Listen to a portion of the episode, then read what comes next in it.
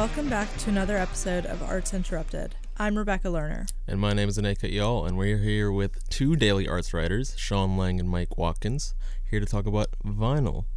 So, we're delving into vinyl this week because of its massive comeback, which um, Mike recently covered about for The Daily. His article tit- titled Vinyl's Back, But Why was published uh, just three weeks ago, and you can find it on The Daily's website. We'll include that when we when we publish the article.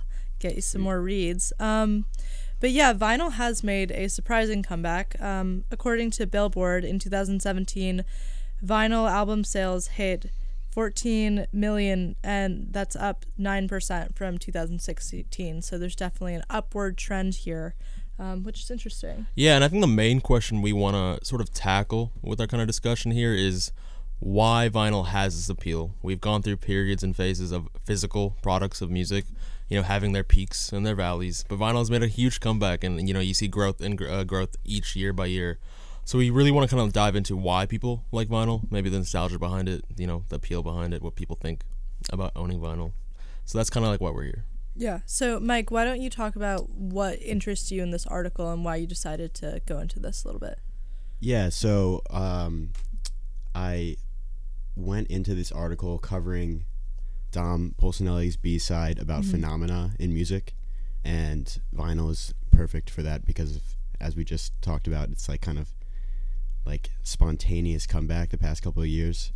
Um, so I went to Encore Records down on East Liberty to talk to one of the co-owners, Jim Dwyer, about what he thought was the like driving force behind the vinyl comeback because he's had kind of a first-hand look at it and his take was all about sound quality.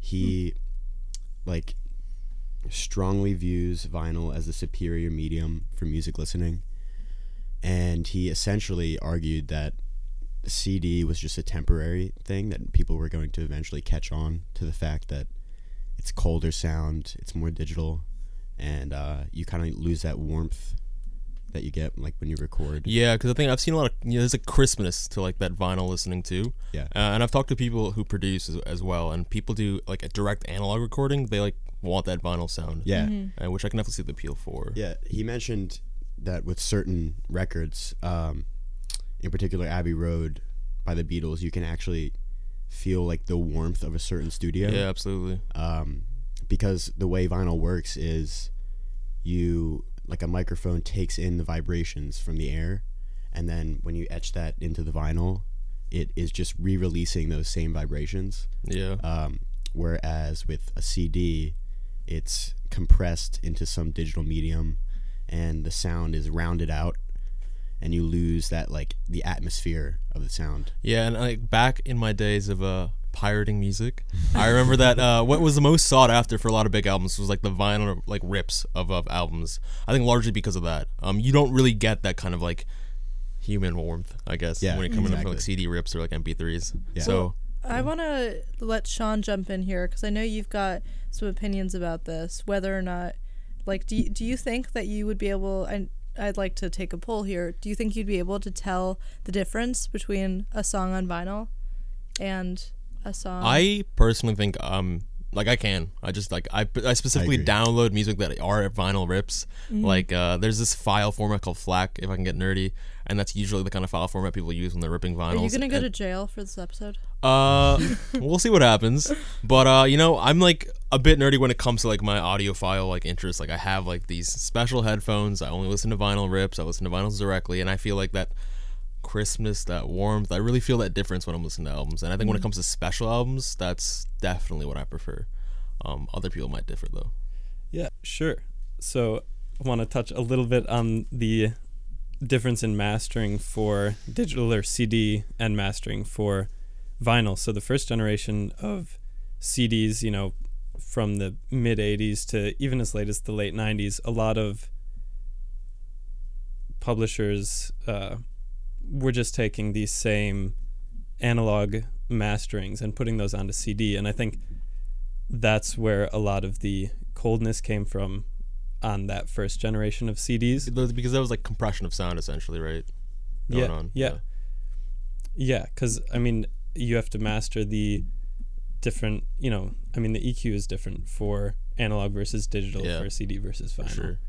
Um, and I want to touch on. So Mike talked to what was Jim Yeah, Jim Dwyer, Jim Dwyer from Great Encore guy, Records here in way. Ann Arbor. Great guy. super cool. Yeah, love him.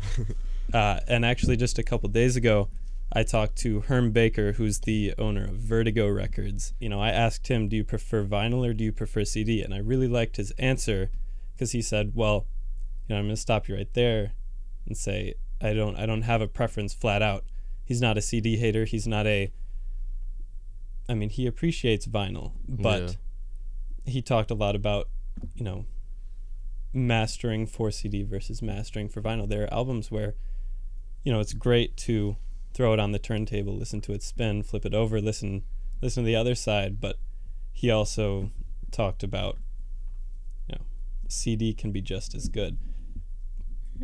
Uh, so if we're leaving the technical side of things, um, I think that the brunt of what really drives a lot of this vinyl phenomena is probably nostalgia too, right? Or like the sense of exclusivity, you know, buying these really cool albums. Like we can touch on Record Store Day too. There are a lot of like really interesting, almost tribalistic aspects of what goes on. I think with vinyl consumption. Um, and do you guys have any thoughts in regards to that? Yeah, absolutely. That when I talked with Jim, that was kind of the second half of his spiel. Okay. Um, it's all about like the, the listening experience. You know, when at least growing up, when iPods and iTunes and everything really started growing, my parents were kind of like the typical disgruntled like baby boomers. yeah. No, I know what you mean. who were so upset that their child was not experiencing the the opening of the vinyl and Yeah. reading the lyrics and even just listening to an album in the order that it's supposed to be listened to because you have to with vinyl pretty much unless you want to like guess where a track Yeah. starts Yeah. Um, so yeah, it's all about that kind of like mechanical placing it on the on the record player, moving that needle, dropping it on, and then you just kind of It's almost like the ritualistic thing. of it, exactly. You just know? lay back and you, Yeah. you kind of just roll with where the vinyl takes you. Whereas That's what I love doing that too. Yeah. Just kind of laying in my bed, putting the headphones on. But when you can, like, roll. when you can like pick singles on your on your phone, you can you're just kind of skipping yeah, the around. consumption's completely changed in that regard too. then. Absolutely, yeah. yeah. Yeah, well, I mean, if we're looking at the history in the 80s, sales were for vinyl records were in the billions, like Uh-huh. 2 billion. Yeah. That was average for like the mid 80s until CDs hit. Um, CDs made their official debut in 82 and then vinyl just kind of dipped and, and like once digital came and then it was like really low until 2009 Yeah. and then sales started to pick back up again, which I think is interesting. so I think that's probably because of the same reasoning I think Mike's touching on. Mm-hmm. Um, I think that people kind of long for that ritualistic Exactly. aspect of music. I think that when you kind of when we enter this like digital age of music, consumption becomes very rapid. Mm-hmm. Um, and there's that lack of almost like as melodramatic as, as it sounds, like humanity to how you're like Yeah. consuming your music. Everything's a lot faster. You know, you can just picking and choosing what you want. Um, but I think with vinyl, I think people are like wanting that slow down, so to speak. And I think for me personally, that's what like really appeals to me. Like I bought a lot of the albums that I listened to digitally that I love growing up on vinyl purely for that means of consumption, so I can like consume the music like that. You know? Yeah, and like speaking about music in general, the song, the sounds and are great when you when you're listening to music, but there's so much more to just the actual music itself. Like when you look at Sgt. Pepper's when that was first released, that was the first like album that focused on packaging and presentation and the experience aside from just the sounds on the album. And in the digital age that we're in now, almost everything but the music kind of falls by the wayside. Like even the cover art, it's this small little thumbnail that you can barely see. So I absolutely think that part of vinyl's resurgence was just like you said, that like desire for that entire experience. And I think artists are picking up on that too because I've seen with like a lot of even recent releases, they get an opportunity to you know appeal to their uh, fans in a different way. Like with Tyler's last album, Mm-hmm. Yeah, his like vinyl thinking that, release is very interesting. You know, there's a lot of really like just cool little you know you Yeah, have stickers, you have your liner, exactly. Yeah. You know, and you're able to like interact with your customers on this like or not customers, your your fans on like a very different medium. I think. Yeah. Well, Yeah. customers too. Yeah, I know, but I like to treat them more, you know, in a human way. And- I'm a fan, not a customer. And Okay. and you know, speaking of Tyler, he also released his album on cassette. He actually, yeah, I, I think that's another thing too. That's We're, talk, we're talking about nostalgia, and Yeah. like there are a lot of cool things about like technical sounds and stuff too. But like cassettes coming back, and you don't have that same technical appeal, right? Okay, is but It is though. You see punk bands releasing cassettes. but where are you going? How are you going to play a cassette? Because I bought a boombox a few like a, few Oh weeks my ago. Yeah, people are just getting back into it. That's the thing. You bought a boombox. A good old Sony like ghetto blaster, You kind of like out of the like Bronx, you know, one of those style like boomboxes. No, I, I'm familiar. Yeah. Yeah. Purely so I can play cassettes that I bought at Encore Records. And and some of us didn't have to go out and buy boom boxes. Some of us you already had drive uh, old old cars that do not have CD players. That oh do yeah, I not can attest to Sean's lovely aux old Buick. jacks. Yeah. Yeah, so I started buying cassettes a couple years ago when I realized I could I could listen while I drive. Yeah, so I mean, you see this nostalgia with vinyls, and I think that yeah, this cassettes are like an extension of that, almost like a testament to how I think nostalgia probably is mostly the driving force Yeah. behind vinyl than maybe the technical Yeah, aspect of it. it's it's know? the classic like everything old is new again. yeah, because even like with my dad, he sees albums that I listen to that they're not genres or bands that he would have listened to growing up, right? Mm. Like I think like Kid A was not his shit in like you know like in the seventies, right? But he sees me putting this vinyl on my record, and he's willing to listen to me because this is something like this is the ritual he was used to. You know, this is something he really liked. So I think that like just general appeal of the experience is even appealing to those older audiences as well. So it's almost like this universal thing where like us younger people can be like, this is how it was. We're experiencing this really cool different way of consuming music, but then we have these older generations who are like, now we're harkening back to this. This is like very very cool. Yeah. I mean, I think that one of the things that we sort of keep coming back to, even if we don't say it so concisely, is you know, regardless of whether vinyl sounds better than CD or CD sounds better than cassette, you know, vinyl is more than just a medium. It's it's it sounds pretentious to say, but it's sort of this whole culture of Yeah. you know buy local, buy direct from the band. Uh, you know, even though you could go online and download a, a lossless file Yeah. for free, you know, pirate it. and like Record wherever. Store Day comes out of that too. Like, do you want to touch on that? What was that? Record Store Day? Oh, for sure. Because that's like that touches on like those kind of elements too. Yeah, yeah, yeah. So, one of the interesting things that came up when I was talking to Herm Baker, again, that's the owner of Vertigo Records in Grand Rapids.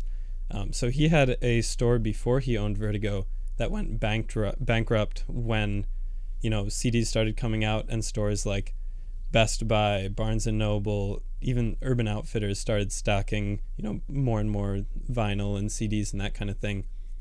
Um, but then in you know he decided to reinvest open a new store and then in 2007 uh, record store day was like officially established as this whole movement where you know you'd have thousands of special edition releases from all sorts of different artists and all of these releases would be available only at local record yeah, stores these like participating stores, and it mm. was like a really cool movement. I think to maybe both like bolster artists' appeal in a very alternative way, but also kind of just like fuel that revival as well, right?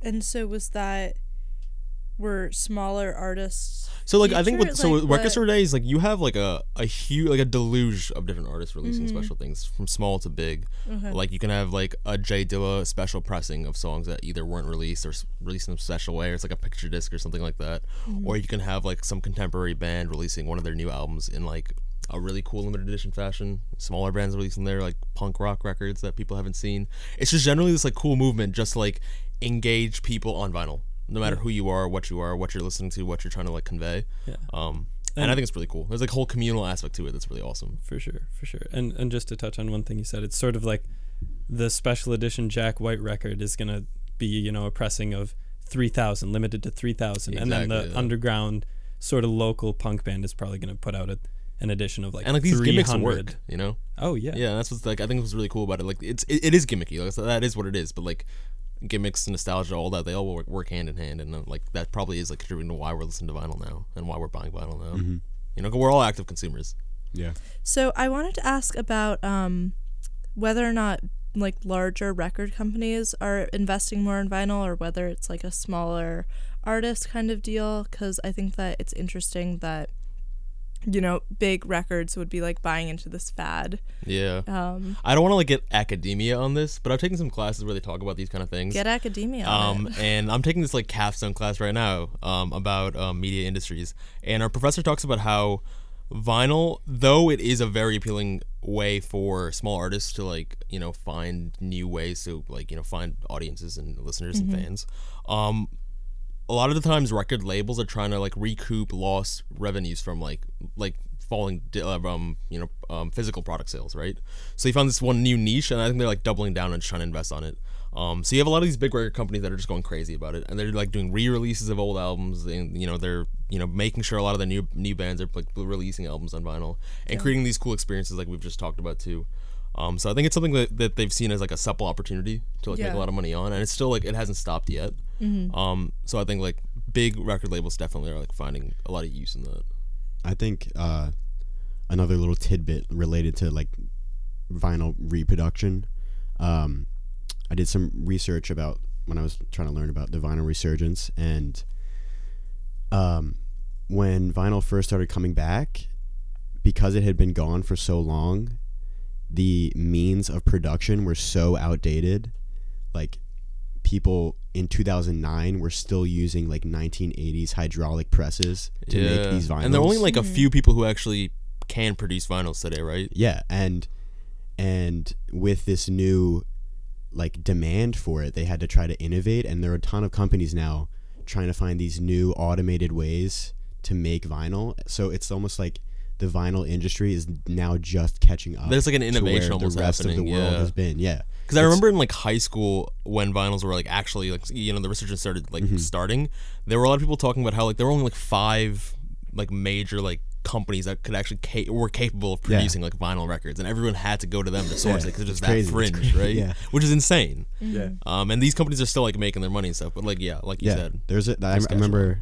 I think Forbes had a video about this. Um, this vinyl manufacturer in Pittsburgh, who invested in this massive, like automated vinyl machine to try to like lower his fixed costs Mhm. and whatever. Um, shout out economics. yeah.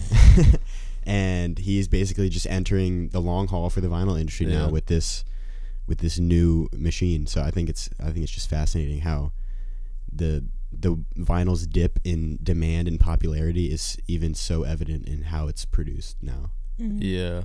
So with this, like doubling down, I think on the industrial side of, of vinyls, do you guys see like a long term staying power then with like the kind of traits we've talked about? Well, before we move on to that, I want to address one other part of Rebecca's question Sure. a minute ago, um, which is sort of you know large labels versus small labels. Um, and I think one of the interesting things is as the industry catches up in terms of the number of pressing plants and that kind of thing, you know, it sort of seems like smaller artists are sometimes getting elbowed out of the way. Like a digital digital release might come on March 1st, but then the physical release isn't out till June 1st, and that's Oh, because you know there are huge like wait times for getting for getting anything pressed. So they're, they're, they're not like prioritized, basically, is what you're saying. Yeah, Yeah. yeah. Oh, okay, that's interesting. Yeah, well, I mean, if you look at the top selling vinyl albums for 2017 in the US, the top five are The Beatles, Sgt. Pepper's, a Sgt. Pepper's Lonely Hearts Club Band, The Beatles, Abbey Road, the soundtrack for Guardians of the Galaxy, Oh wow. um, the first one, Ed Sheeran's Divide, and Amy Winehouse Back to Black. that's a funny list right there. It's So it's like very rooted in nostalgia. Yeah, absolutely. Um, so Minus like it- Guardians of the Uh, Galaxy. you know, even with Guardians of the Galaxy though, they're like running on a lot of like old songs too. Yeah, like, no, nostalgia, they- like That's true. Yeah. like like like sound wise, like sonically drove that movie. So I think that like yeah, it's all that. the 80s. Yeah. Yeah. So I think it would be difficult for a new artist to sort of break into It's like we're stuck in a microcosm when you look at like vinyls almost, Yeah. right? Like it's it seems like it's maybe impossible for these new artists to like jump in on this, and it's just for us to like share in on this culture we were a part of for a while. Yeah.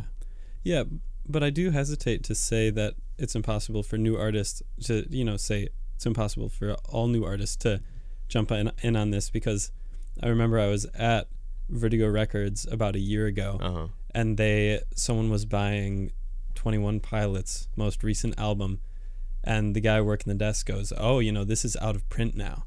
So you know, I mean, like, Mm. this album came out a year ago. Yeah. They pressed, you know, however many thousands and thousands, tens of thousands of copies.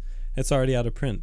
You know, that's. cr- I mean, I'm sure they'll reissue another vinyl pressing in the next year or so. Yeah. But, you know, I think that when we talk about vinyl not necessarily being accessible to newer artists in terms of Well, customers, smaller artists, say, yeah, yeah. yeah, yeah, exactly. It's it's not necessarily all newer artists, but yeah, because like newer artists who are backed by big. La- that's the thing. I think we're talking like big labels have this like upper hand essentially because they Totally. found this niche. Now they've cashed in on it. They're doubling down. So everyone that they're signing that are new are like getting these benefits. But then like you have these smaller artists who are maybe trying to get in on it, but like they don't have the label backing. So it seems like they're the ones getting elbowed out, like you're saying. Yeah, and and if I can add one more word about cassettes here, I think cassettes, th- I think th- that's actually where a lot of these smaller, more independent labels are going. That's a really good point because I've seen that. A Yeah. lot of smaller bands doing that. yeah. There's so I interviewed um, Katie Alice Greer. She's the lead singer of a band called Priests out of Washington D.C. They have they started their own record label label called Sister Polygon Records, and like 99% of the releases they do are all local from DC and they're all on cassette, which I just love. That's so cool, actually. Damn. Yeah. Yeah, that seems interesting. Um, so like then like talking about these kind of things, I want to loop back to the question I posed earlier. So then, do you guys think there is some staying power to this? Like, do you think vinyls actually have the sustainable means of like, you know, us like, just staying around? Like, do you think you'll still be buying vinyls like ten years down the road?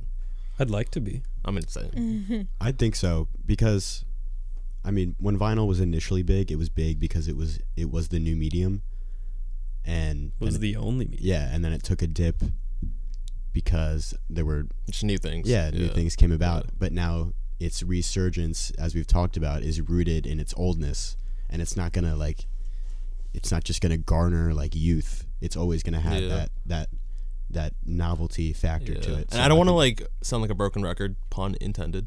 Um, but I think the the technical aspect of it is still something that actually is worthy of talking about too. Yeah. I think maybe some people don't find that appeal, but I think maybe like you and I, like we do see some like that, some of that difference. Yeah, in, I, in- I certainly sound. can. and I like that a lot. You know. Yeah. And and you know that's like the ritualistic aspect of it too. So hmm I guess I can see that being sustainable. I don't know, but then we talk about these like new like bands trying to like jump in on it and like I don't know. Yeah. Yeah. I questions to be think in terms of the the culture of it, I think that vinyl has a lot of staying power. I think that a lot of people are discovering something that they didn't have with music before that they're really appreciating now. Yeah. The question that I would pose is what is down the road going to be the environmental impact of pressing That's billions really of records every year? And I I don't know Yeah. what it's going to look like 10, 20 years from now. Um, but I'd be curious to see. That's Yeah. interesting. I know I've seen a lot of labels and artists experiment with like different means of making vinyls, so to speak, that isn't actual vinyl. Like I went to Pitchfork for the Daily, I want to say two summers ago, and uh, Clif Bar was doing this um, promotion with a lot of the artists that were playing there, where they would um, record their live. You know, performances at Pitchfork, and then press it onto these like plastic repurposed discs that they made Oh, from like nice. old packaging or something. And I have this like beach house record, which is basically just like it's like the kind of plastic you'd see on like a like a I don't know a Fisher Price toy or some shit. You know, like it, it's it's it's shitty plastic, but it's like this cool gimmicky thing that, that still is like a you know vinyl I could put on my record player. And and how does that sound? Oh, terrible! but I love it. I love it. No, it's great though. That's that's the thing. Like like we talk about, it's it's gimmicky. The gimmicks are appealing. You know, Yeah. um, it doesn't sound as good, but like I guess there are a lot of ways people can foray into like um, touching and, and, and engaging with those um, cool traits about vinyl. Um, and you know, I think that'll probably still continue.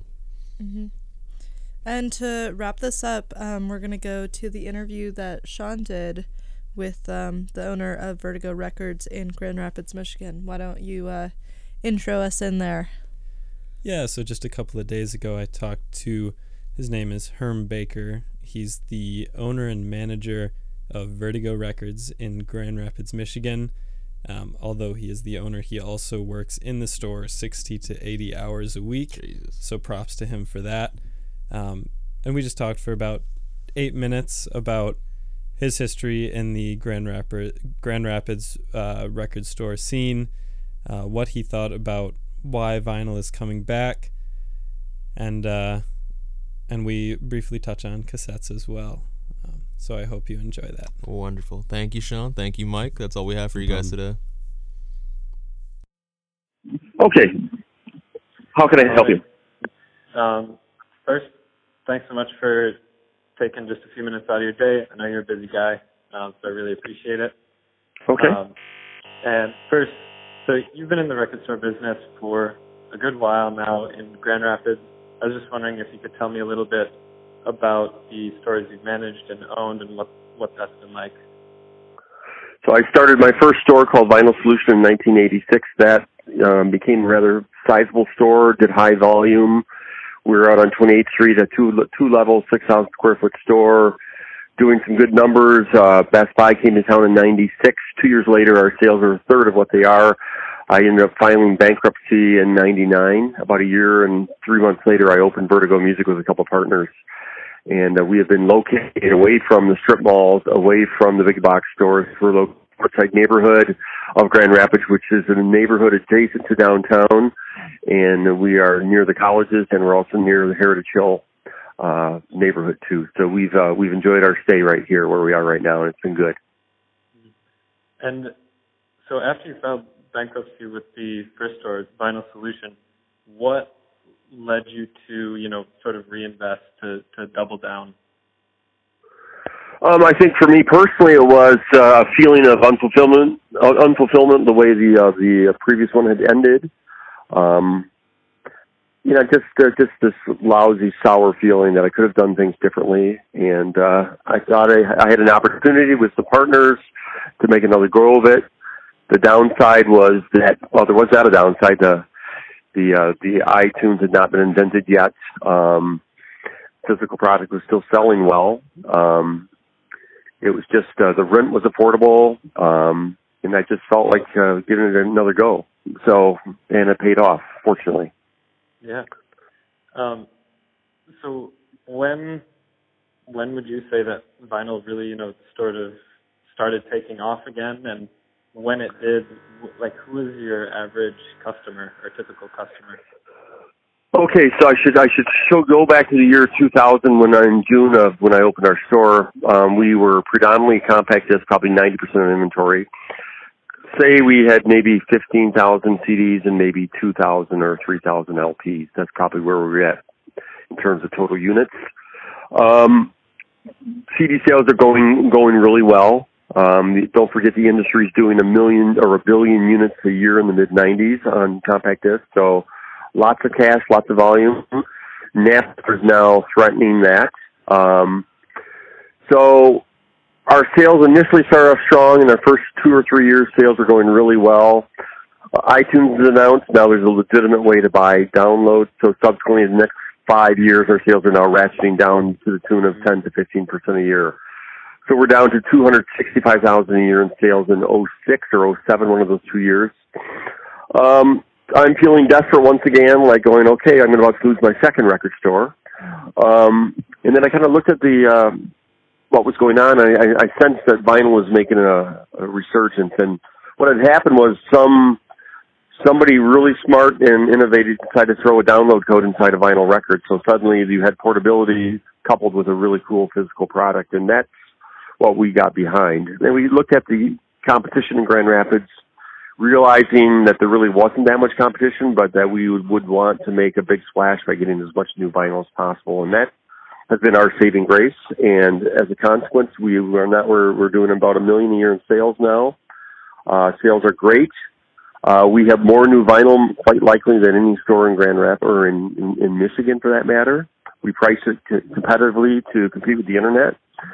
And, uh, yeah, the future looks bright. I would say that in 07 when we sensed the vinyl resurgence coming. Of course, it had not. It was a slow growth. And even now, you can tell there's still people jumping on the bandwagon of vinyl. And uh, yeah, I, I don't see any signs of letting up. Although I do believe at some at some level we're in a bubble, and I think at some point the people that are there will be a group of or percentage of people that get sick of flipping a record over and the maintenance required with record players, etc. Yeah. Absolutely. No, that's that's really cool. And so I guess just a couple more questions. First, um, I'm assuming that you prefer vinyl to CD.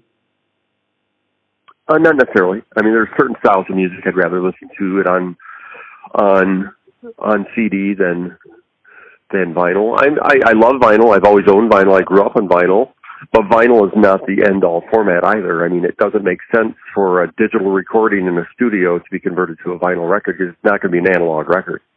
Yeah. So there's all those there's there's all those factors that come into play. In fact, you can even hear some of the newer records that are pressed on vinyl that they were not recorded specifically with vinyl in mind, so they're not going to sound that great. So I think you have to pick and choose your artist and your titles, what you want to carry in what format.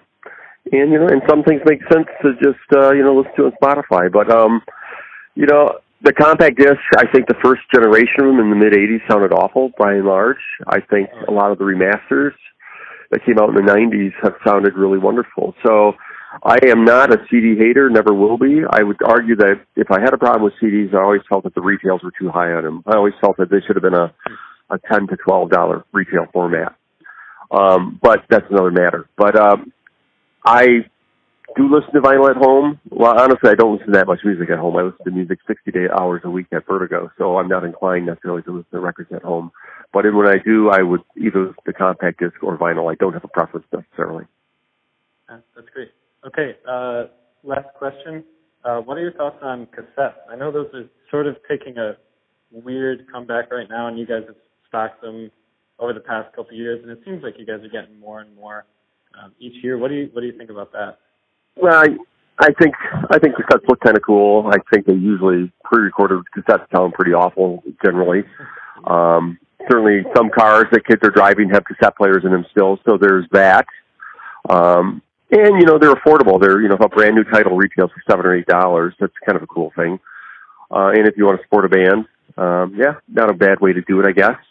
Um, I think it's a small little bubble that we're we're dealing with. We will not abandon it certainly, but we will not invest heavily in it either. So, but having said that, all it takes is one good use um, cassette collection come rolling to the door, where I'm suddenly back in the cassette business on a more, you know, larger scale. So, I think as a as a format, it'll always be a fringe format. It certainly will not do what vinyl records are doing currently, in my opinion. Um, okay, well, uh, thank you so much. Um, Good luck with this. I'm- yeah, thank you. I'm looking forward to being back in Grand Rapids over the summer. I'll definitely be Oh. in the store, uh, you know, as frequently as I can. And if you get an opportunity, I'd love it if you would uh, forward this podcast to us to my email address, and I'd like to maybe listen to it. Okay? Oh yeah, absolutely. Thank you. All right, thank you. Have a good one. Bye. Bye.